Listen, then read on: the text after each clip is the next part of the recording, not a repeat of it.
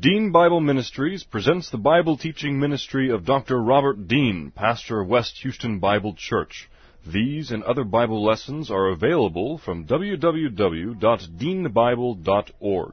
Now let's listen to our lesson from God's Word, the Bible. This is the record that God has given to us, eternal life, and this life is in His Son. He who has the Son has the life. He who does not have the Son of God does not have the life. He who believes on him is not condemned, but he who believeth not is condemned already, because he has not believed in the name of the only begotten Son of God. For there is no other name under heaven given among men whereby we must be saved. For by grace you have been saved through faith, and that not of yourselves, it is the gift of God, not of works, lest any man should boast. For I am persuaded that neither death, nor life, nor angels, nor principalities, nor powers, nor things present, nor things to come, nor height nor depth, nor any other created thing can separate us from the love of God which is in Christ Jesus our Lord. For of him and through him and to him are all things, to whom be the glory forever and ever. Amen. Before we begin our study this morning, let's make sure that we are prepared to study God's Word. Scripture teaches us that it is God the Holy Spirit who is the one who enables us to understand the Word of God and also to store it in our souls.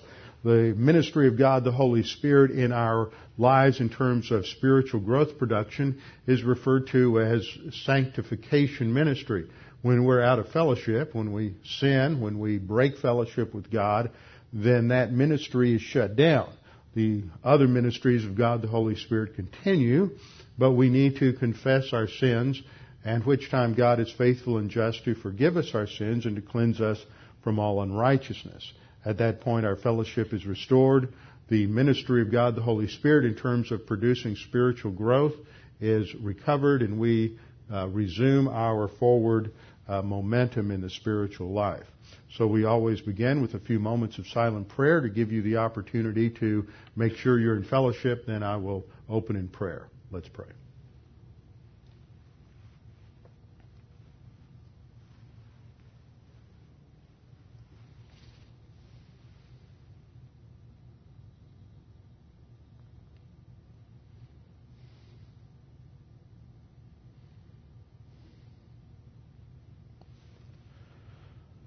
Father, your word is our only sure and certain guide to life, for in your word you have revealed your thoughts to us. You have given us that framework which we need in order to understand and interpret the experiences of life and all of the things that occur. Your word not only addresses our relationship with you and how to have a relationship with you based on the completed work of Christ on the cross, but it gives us an understanding of all of your creation for you have created all things, and you have addressed these things in your word. Now, Father, as we examine this tremendous chapter in Revelation chapter 5, where we are in the, in your very throne room, as we get a glimpse of that future event when our Lord Jesus Christ steps forward to assume the scroll, to open it, and to assume his rulership over planet Earth. Father, we pray that we might understand these things and gain a greater appreciation for the uh, scope of your grace and your plan, that we may have our thinking more consistently oriented to it. We pray this in Christ's name. Amen. Open your Bibles with me to Revelation chapter 5. Revelation chapter 5. So I've pointed out several times as we continue our study of Revelation 4 and 5, it is somewhat unfortunate that a chapter break occurs here because this is all one one uh, one act, as it were, in the drama of the future events that are known in in, in uh, theology as either the Great Tribulation or biblically as Daniel's 70th week or the time of Jacob's trouble or the time of the end end times when the Lord Jesus Christ will eventually come. It's a time when there is tremendous judgment upon the planet in view of His return. And the scene begins in heaven as we go through this section of Revelation from chapter 4 through chapter 19 when the Lord finally does return to planet Earth with the church, his bride, to assume his uh, rulership over the planet.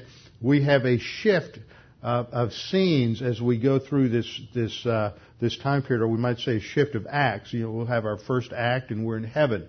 Then the next act in chapters 6 and 7 focuses our attention back upon the earth and then we'll shift back to heaven. And so the, the focal point of the camera, as it were, takes us from events in heaven to events on earth. And I think it is fitting that it begins in heaven because what takes place during the tribulation is the final judgment of God upon sin and evil in terms of of human history prior to the establishment of Jesus' reign of righteousness at the second coming.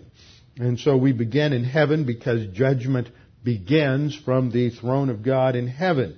Chapter 4 gives us the scene in heaven, describes the uh, throne room of God, the supreme court of heaven, as it were, surrounded by uh, several groups of people. You have the four living beings, you have the uh, angels, and you have the 24 elders, who, as we've seen, are representatives from the uh, resurrected, raptured, and rewarded church age believers.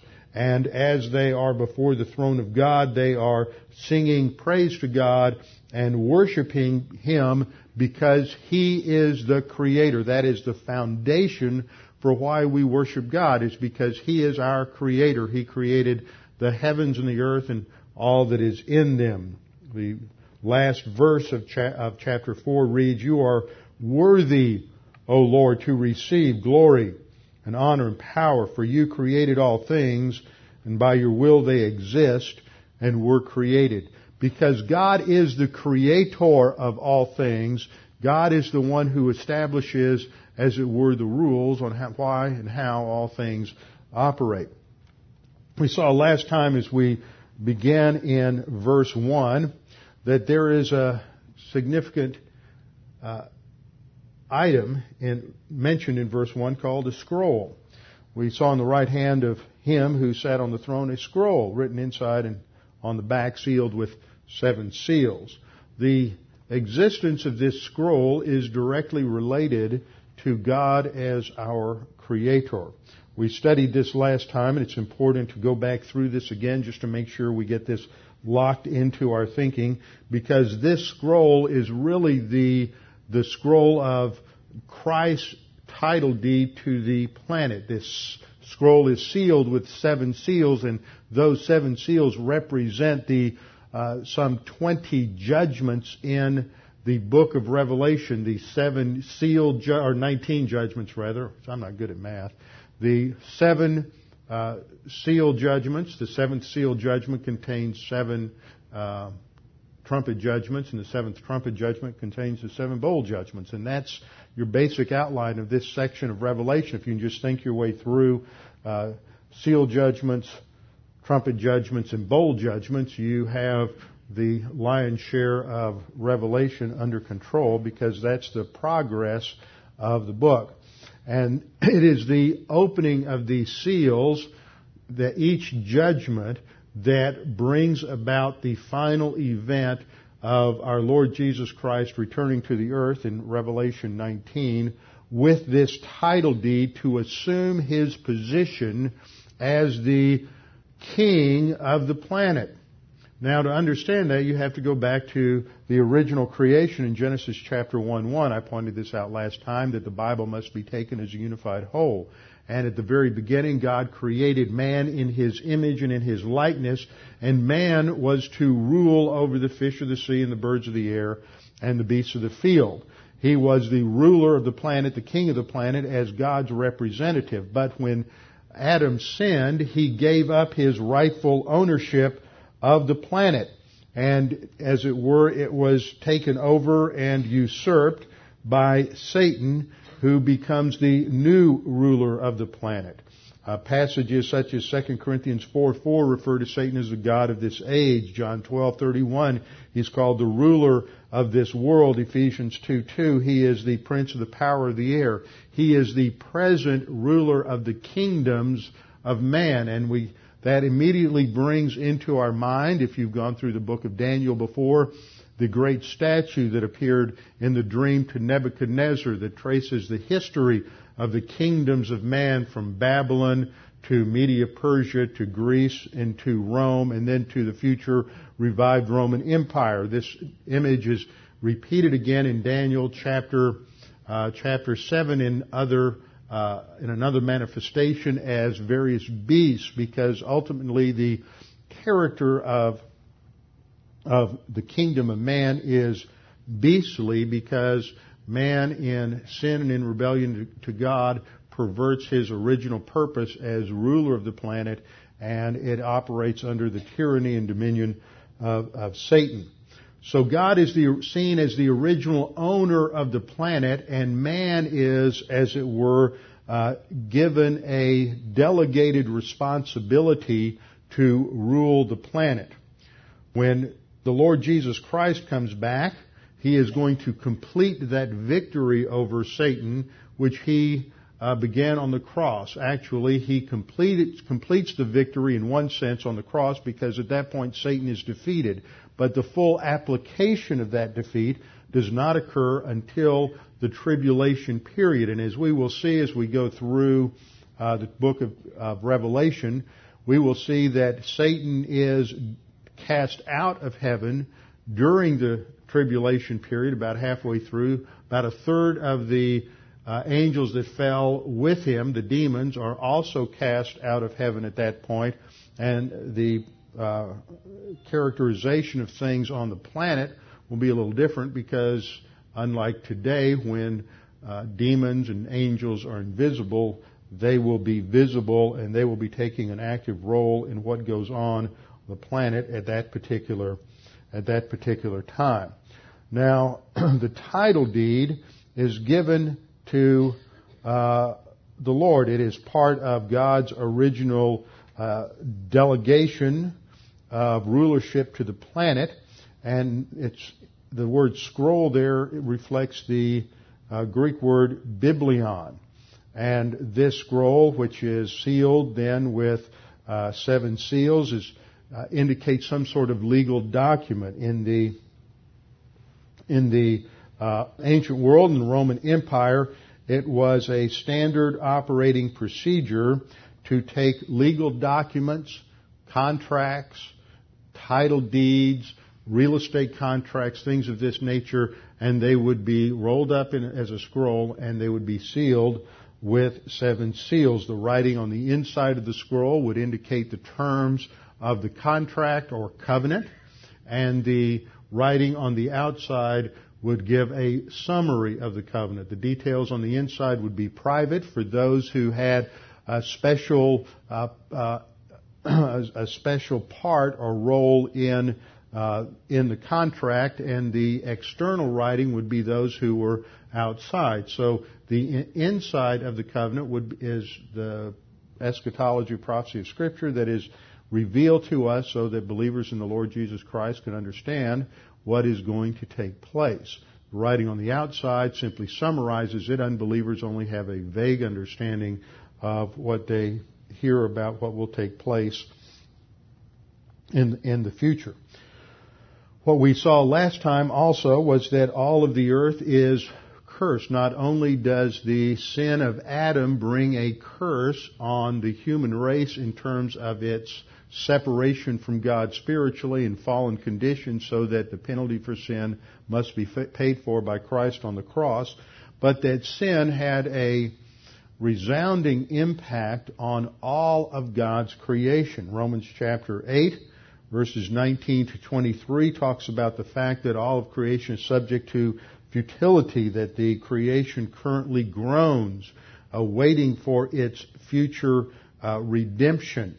And it, Romans 8:22 states that the whole creation groans and labors with birth pangs together until now. And this imagery of birth pangs is often used in reference to divine uh, judgment and the end time. So what we see in that particular passage, when we connect it up with what's happening in the book of Revelation, is that Jesus Christ is coming back and he will execute his rightful title to be king of the earth as the God man, not simply as the son of God, but as the son of man. Daniel 7.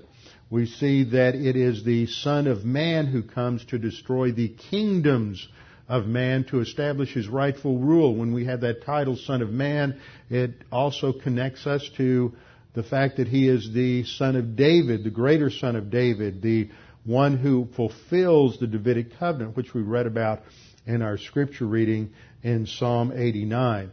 So we also tied this last week to various passages in the Mosaic Law as a pattern that when redemption occurs, it must be a kinsman who redeems the land and who Uh, and so that is applied to the Lord Jesus Christ, who, as the kinsman redeemer, is the one who has paid the price. And so we see the connection developing between the first item of praise and Revelation 4:11 focusing on God as creator and the second item of praise which comes in verse 9 of chapter 5 that the, the Lamb is worthy to take the scroll and to open its seals because he was slain and has redeemed us to God by his blood. So it is on the, on the focus of these two uh, doctrines, God is creator, Christ is redeemer,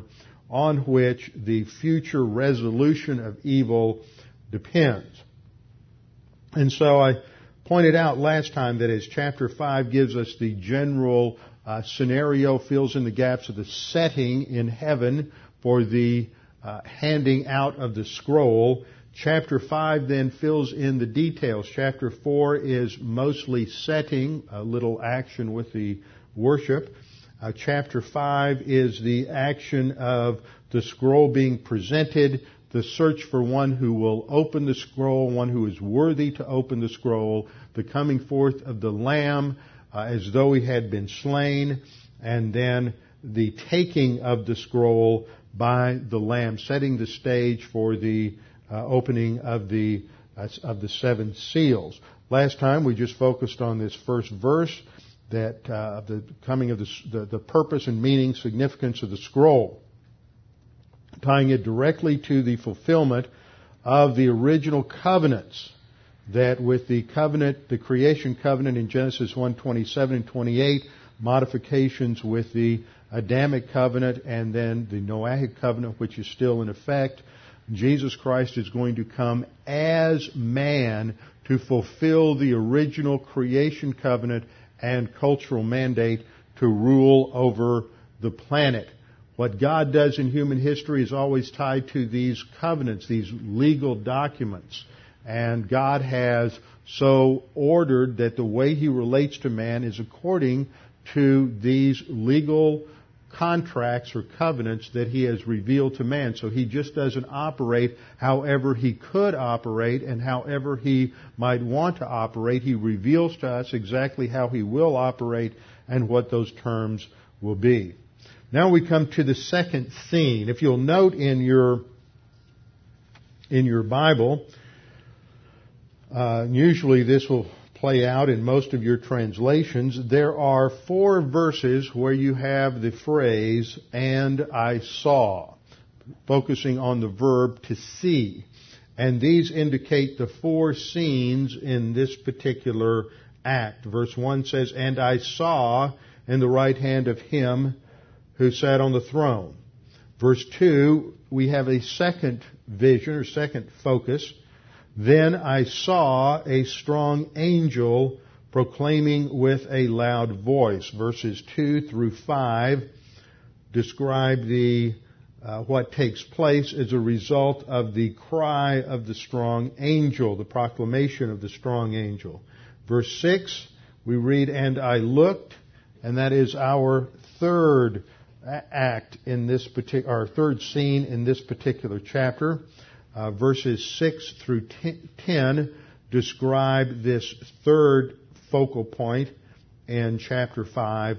And then in verse 11 we read, Then I looked, I saw, again, same word in the Greek for all uh, four of these particular verses, and that is the final focus on the worship of the angels and the creatures in heaven as the Lord Jesus Christ, excuse me, as the Lord Jesus Christ prepares to open the scroll. So let's look at the second scene. Here we see the unique credentials of the one to enact the title contract to the earth. The focus here is on who is worthy. Verse 2 we read, that I saw a strong angel proclaiming with a loud voice, Who is worthy to open the scroll and to loose its seals? The word therefore translated proclaiming is the present active participle of the Greek word kerusso. This is an important word in the New Testament. It refers to the act of a herald in proclaiming something. This is a word that is used of what a pastor is to do in terms of the proclamation of the truth of God's Word. In this particular context, it indicates that this strong angel, not an identified angel, this isn't Gabriel, this isn't uh, Michael, this isn't uh, some other angel, simply a powerful angel proclaims this message uh, across the creation. Who is it that is worthy to open this particular scroll, to enact the title deed for planet Earth? The word for worthy is the Greek word axios, meaning uh, originally the idea of something with proper weight. It is that that has value or worth, but it came to be used of qualities other than weight. It's a synonym also for the Greek word hikanos, which means sufficient, competent, or fit.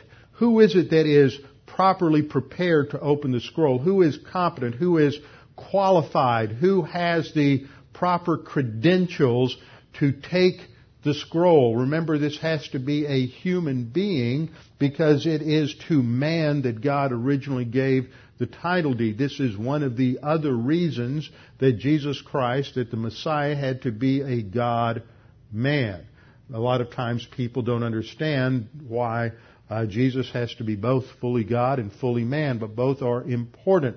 It was understood as in the early church as far back as the uh, Arian controversy by uh, Athanasius that a man had to die as a substitute for mankind. It could not be a God that could die for mankind, but no finite creature could have the value or worth of his death that would pay the penalty for all mankind. So it would also have to be God who would take on true humanity in order to die on the cross as our substitute.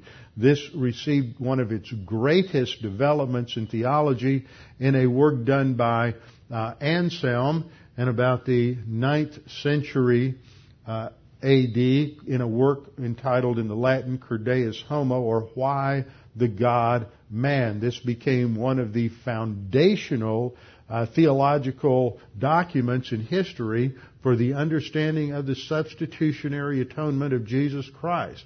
It may surprise you there are many so-called Christians who do not believe in a substitutionary atonement. They believe that Jesus came uh, to perhaps model God's love for us. This was set forth also in the Middle Ages by a man by the name of Abelard. Later on, you had a, a very uh, famous lawyer in the time of the Reformation by the name of Hugo Grotius who said that Jesus didn't come to die as our substitute. He came as an example of the righteous government of God.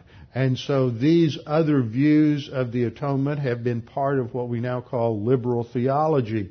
They reject the uh, notion that Jesus dies as a literal substitute for mankind, that he actually dies in our place, and yet it is very clear from the scripture that Jesus dies for us. And usually you have one of two Greek prepositions there, either the Greek preposition uh, peri or the Greek preposition huper, both of which indicate substitution, that someone does something in the place of someone else. And this is exactly the picture that we have from the Old Testament uh, sacrifices, that the lamb that would be brought for the sacrifice would bear the sin of the individual who brought the lamb as he put his hand upon the lamb, it was a symbol of the fact that his sins were being transferred to that lamb and that that lamb would die in the uh, worshiper's place.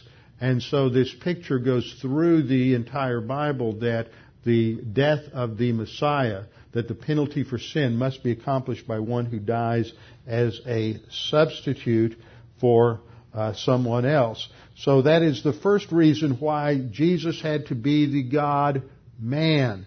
But he also has to be the God man, the fully human uh, being, because he is going to fulfill the work of the original Adam, the first Adam. He will be, as the second Adam, the one who will assume the title deed of the planet. And he will rule as the king of the earth. There was a very uh, well-known dispensational book by a, a European dispensationalist named Erich Sauer, which he entitled The King of the Earth. And this was part of his thematic development in, in that particular in that particular work, he wrote a well-known trilogy uh, Dawn of Redemption, and I forget what the third one is, but he was uh, wrote in the 40s and the 50s. So the question here is focusing on who is worthy, who meets these credentials, who is fully human and yet untainted by sin, who is worthy then to enact the title deed, who is worthy to take rulership of planet Earth. Then we come to verse 3 and verse 4 as well because they emphasize the fact that there is no one other than the Lord Jesus Christ who is worthy. There is this search throughout heaven. They look high and low, and they use a, a figure of speech here to express this. No one in heaven or on the earth or under the earth was able to open the scroll. And some people say, well, what's under the earth? How do you fit that in uh, spatially? Is that like inside the uh, literal uh, land or the literal uh, earth of the earth itself down into the center core of the earth? Is this some sort of uh, geologic statement? No, this is a figure of speech. It's called a merism. A merism is when you take two opposites and you express them in terms of being able to say, uh, include the totality of something. For example, in the Psalms you often read that you should meditate on the Word of God day and night. See, these are the two opposites, daytime, nighttime. And by using the opposites, you include the totality of your time, that we should continually be thinking about God's Word. When we begin our study of the Scriptures in Genesis 1-1, the first thing we read is, God created the heavens and the earth. There's no word in Hebrew for a universe. So you have the, the two extremes, the heavens and the earth, and that phrase expresses the totality of God's creation. Uh, earlier I used another merism. I used the phrase high and low. See, that's a common idiom that we have. It includes everything. Whatever's high, whatever's low, that includes the totality of something. So here we have an, a merism in heaven on earth or under the earth, no matter where you might look in all of God's creation, in the highest heaven, the third heaven, all the way down to the earth, below the earth, wherever you might think about looking, no matter how much you explore creation, there is no creature that is qualified to open the scroll or to look at it. And as a result of this search that is taking place, and we get a sense almost that at least for John as a creature who is observing this scene, that some time goes by. And, and it's as if he is observing this search and a certain level of frustration that no one is found who is qualified to take the scroll. And so he bursts out weeping in verse 4. So I wept much. And the Greek word here is a word that is often used for the expression of, of mourning when the mourners would just wail uh, in their grief over the loss of someone. And he becomes almost uncontrollable. He is weeping loudly and uh, expressing his grief that there's no one, no one who can open the scroll. Now, why does he respond that way? We ought to stop here for just a minute, pause, and think about why John suddenly begins to weep so vociferously? It is because he recognizes that there is an ongoing problem in human history. And that is the problem of suffering, the problem of undeserved suffering, the problem of evil, the problem of injustice. And even as the psalmist several times mentions the, his frustration, how long, O Lord, how long will the wicked prosper and the righteous suffer?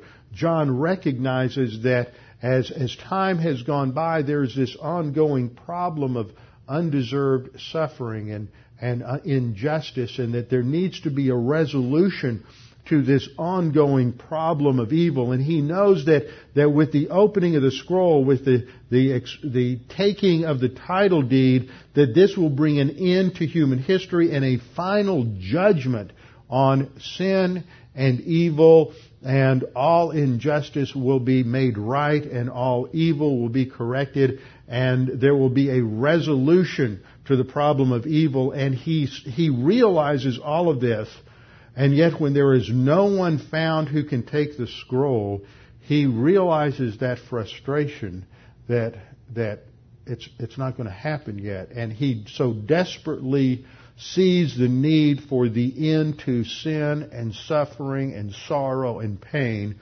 that he begins to weep thinking that it won't happen. And so he is going to be corrected. He says, I wept much because no one was found worthy or qualified or competent or fit to open the scroll. Now, if you have a King James Version or a New King James Version, you will see that it has another phrase in there to open and read the scroll. And the word that is found there that's translated and read, those two words, are not found in either the majority text or the critical text. They're found only in those few manuscripts that made up the Textus Receptus that was the basis for the King James and also the New King James Version. So it has very little uh, attestation in the manuscripts. That is why I have put a line through the phrase and read. That is not part of the original. Should read I wept much or I wept greatly or intensely because no one was found qualified to open the scroll or to look at it. And then we come to verse 5. This is one of the most dramatic scenes in verse 5 and verse 6.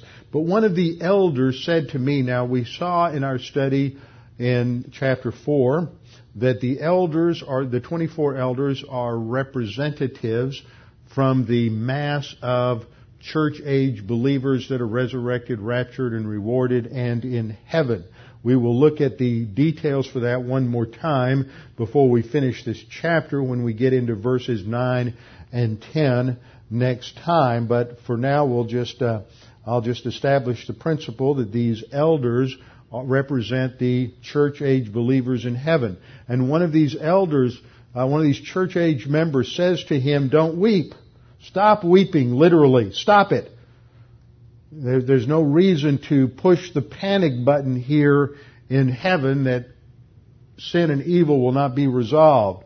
Behold, the lion of the tribe of Judah, the root of David, has prevailed to open the scroll and to loose its seven seals. Now, it is important to note that this is the only place in the entire book of Revelation that the Lord Jesus Christ is referred to as the lion of the tribe of Judah. And so we ought to pause and say, why is that image brought to bear in this particular incident? And it is because that imagery of the lion of Judah is an image of kingly rule, power, and majesty.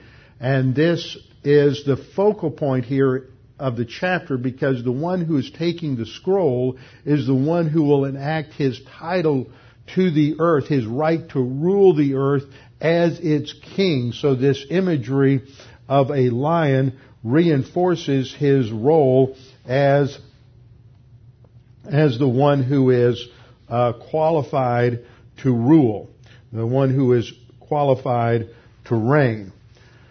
The imagery, the lion of the tribe of Judah, has its uh, background in Genesis chapter 49, verses 9 and 10. Those of you who are coming on Tuesday night for our Genesis study, we have just gone through this passage this last uh, Tuesday night where Jacob is prophesying to each of his 12 sons their, their future, indicating what will become of that tribe and what its future role will be in human history. And regarding, regarding the tribe of Judah, he says, Judah is a lion's whelp. From the prey, my son, you've gone up.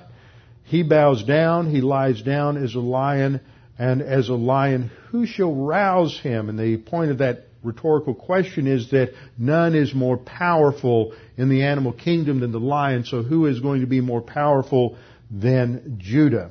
And then he goes on to apply the imagery in verse 10 by saying the scepter, that is the emblem of rulership, shall not depart from Judah, nor a lawgiver from between his feet until Shiloh comes. So there would be the, the tribe of Judah would be the tribe from which the uh, kingly line would come. And David, of course, was from the tribe of Judah.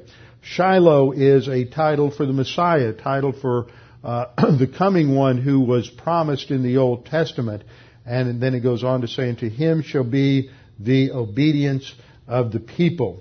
So we have this imagery from the Old Testament that the Messiah would be the lion from the tribe of Judah. It emphasizes one who is strong, one who is fierce, and one who would be a, a ruler who would take control through power.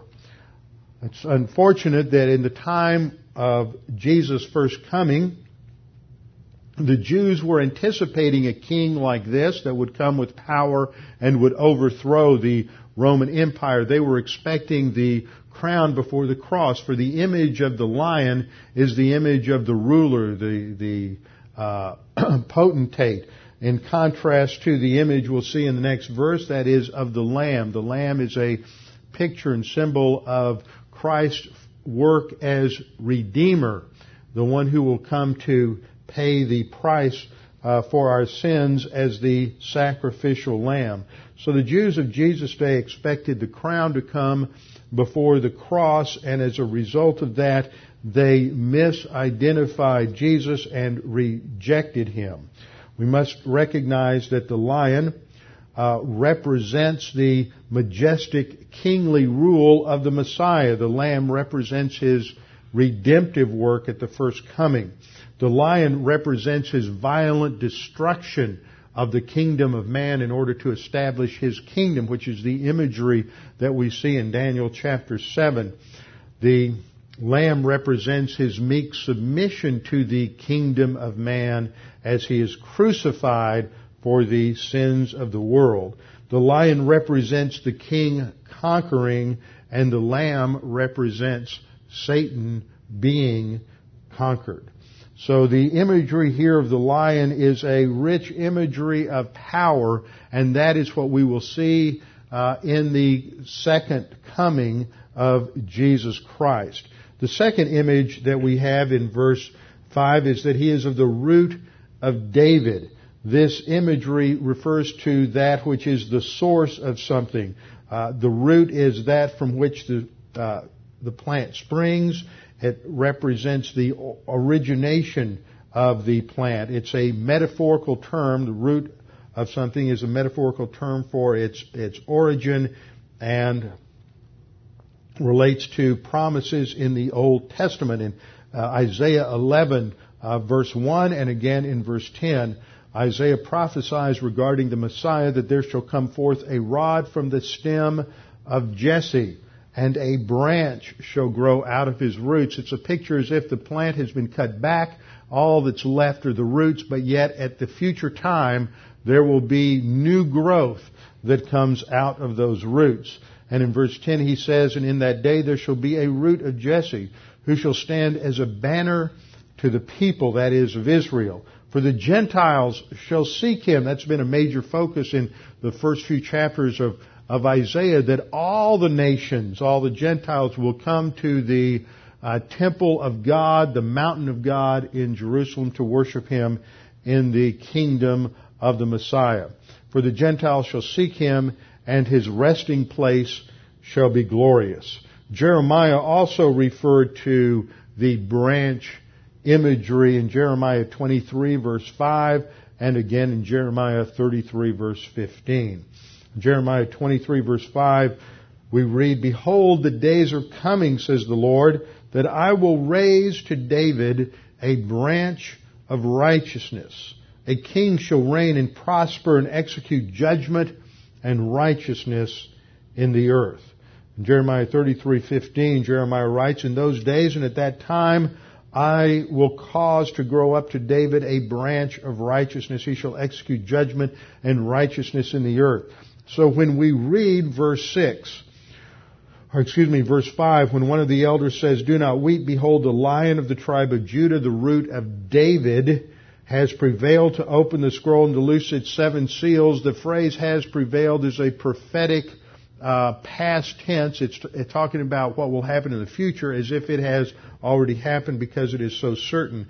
And the imagery here is imagery that takes us right back to the Old Testament, that this is the Messiah of the tribe of David, the one of the tribe of Judah, who fulfills the Davidic covenant. And we are reminded uh, that he is the one who has uh, has had victory. That the phrase that is translated there uh, has prevailed is the Greek word nikos, the noun, or the verb actually there is nike. He has prevailed, he has conquered, he has had victory, and because of that victory, he's qualified to open the scroll. This takes us back to what Paul says in 1 Corinthians 15, 54 through 57. There he writes, So when this corruptible has put on incorruption, and this mortal has put on immortality, then shall be brought to pass the saying that is written, death is swallowed up in victory. It is the victory that the Lord Jesus Christ accomplished on the cross that is our victory over death. Verse 56, the sting of death is sin and the strength of sin is the law, but thanks be to God who gives us the victory, Nikos is the noun, through our Lord Jesus Christ. The lion of the tribe of David, uh, lion of the tribe of Judah, the root of David, has conquered. He has accomplished the victory on the cross, and that qualifies him to open the scroll to loose its seals. And then we come to the third scene in verse 6, and we'll just begin that um, this morning. This is a picture of the lamb who is slain but is still standing.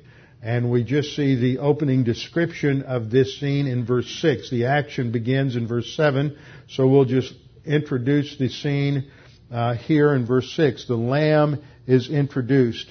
John says, And I looked, and behold, in the midst of the throne. This is the scene where the God the Father is on the throne of heaven. It's surrounded by the emerald rainbow. There is the sea of glass or glass-like sea in front of him, showing the separation between the Creator and the creatures. There are all of the myriads of angels around the throne. There are the four living creatures. There are the 24 elders. And he says, in the midst of the throne and of the, of the four living creatures, suddenly this one appears. There's now a lamb standing as though it had been slain, having seven horns and seven eyes, which are the seven spirits of God sent out into all of the earth. The imagery here is, of course, of the Lord Jesus Christ as the Lamb. This is John's favorite title for the Lord Jesus Christ in the book of Revelation. Some 29 times we have a mention of the Lamb in the book of Revelation. Now what is interesting, let me skip ahead here, the lamb, the term for lamb here in the Greek is arnion. And this is a diminutive term. That means it's talking about a small lamb. This would be almost like a pet lamb.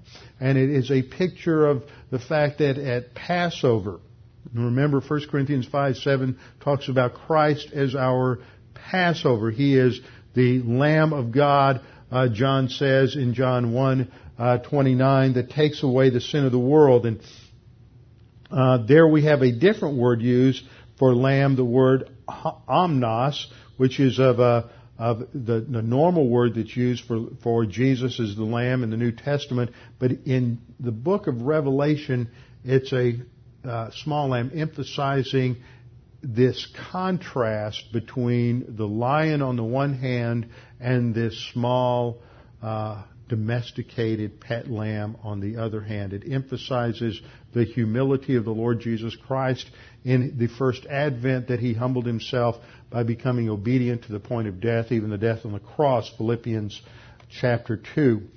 And it, it also contrasts him to the dragon, Satan, who is the arch enemy of the Lamb in the drama of the, of the tribulation. So 29 times in the book of Revelation, our Lord is referred to as the Lamb.